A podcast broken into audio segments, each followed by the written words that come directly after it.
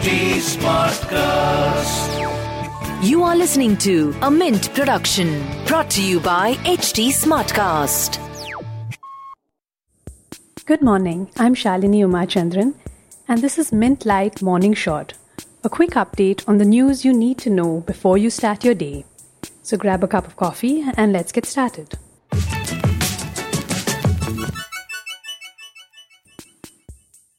The International Monetary Fund has further scaled back India's economic growth forecast. The GDP is projected to shrink 10.3% in the fiscal to March, it said in its World Economic Outlook.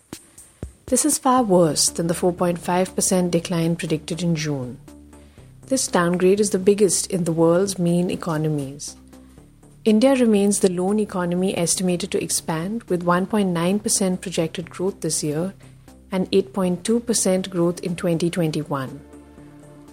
Overall, for the world, the IMF has put out a less dire estimate of the pandemic's effect on the global economy. Anil Agarwal's Vedanta Resources will return a total of $2.5 billion that it raised from banks and bondholders after a plan to delist its Indian unit failed.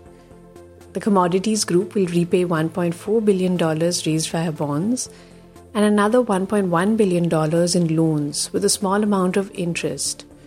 This will happen later this week, is what Bloomberg reports. This comes after minority shareholders last week scuppered a plan to take Vedanta private. This has thrown the spotlight on its debt load. The attempt to take Vedanta private follows a series of moves by Agarwal to simplify his investments. In 2018, he delisted the London based parent Vedanta Resources and merged an oil unit with Vedanta. Vedanta's delisting plan for India was approved back in May, but when the offer closed on Friday, it fell short of the 1.34 billion public shares it needed to proceed. The company has not made any decision on whether it will propose a delisting again. Hundreds of young people defied a government ban in Nigeria and held protest marches. Tuesday was the ninth day of street protests against police brutality that have left at least 10 people dead. A number of international celebrities have been backing the Nigerians' battle against police brutality. On Tuesday, rapper Kanye West tweeted his support. The protests began on October 5th after weeks of online complaints from young people about a police unit. It's called the Special Anti Robbery Squad, or SARS, and it faces allegations of abduction, human rights violations, and extortion. The protests are continuing despite President Muhammadu Buhari disbanding the unit on Sunday. On Monday, one person died in police firing on the protesters. Buhari said that disbanding the unit is only the first step in our commitment to extensive police reform. On Sunday and Monday, hashtag EndSARS protests were held by Nigerian diaspora in Canada, Germany, UK, and US. Navy divers in Poland are on a five day mission to defuse the largest unexploded World War II bomb found in the country. More than 750 people have had to evacuate their homes. It's dubbed the earthquake bomb, and it's a Tallboy that weighs nearly 5,400 kg. It's submerged in the Piast Canal in the northwestern part of Poland.